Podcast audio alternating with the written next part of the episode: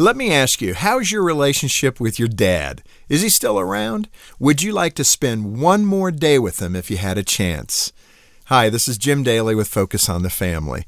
A few years ago, I wrote a post on my blog and I asked readers what they would do if they could spend just one more day with their dad. And some of the responses were heartbreaking, but others confirmed a conviction I've had for a long time a conviction about the importance of intentionally creating memorable moments in life. And here's what some of my readers said.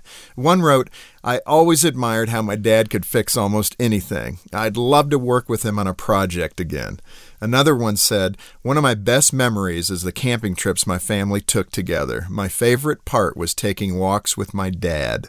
Or how about this one? I'd take my dad to an Eagles concert and we'd sing every song at the top of our lungs.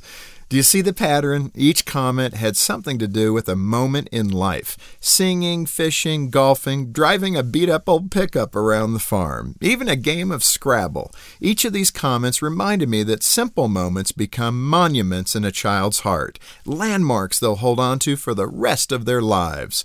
So the question is what about you? What kind of moments are you creating as a parent? And how can you build monuments in your child's life today?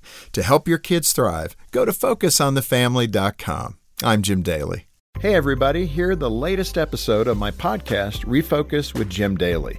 Dr. John Lennox talks about how we need to show both love and truth to others. Love and truth they find difficult to put together because love without truth becomes sloppy sentiment, and truth without love becomes hard and can be vicious. Dr. Lennox will help you overcome barriers when sharing your faith on the next Refocus with Jim Daly.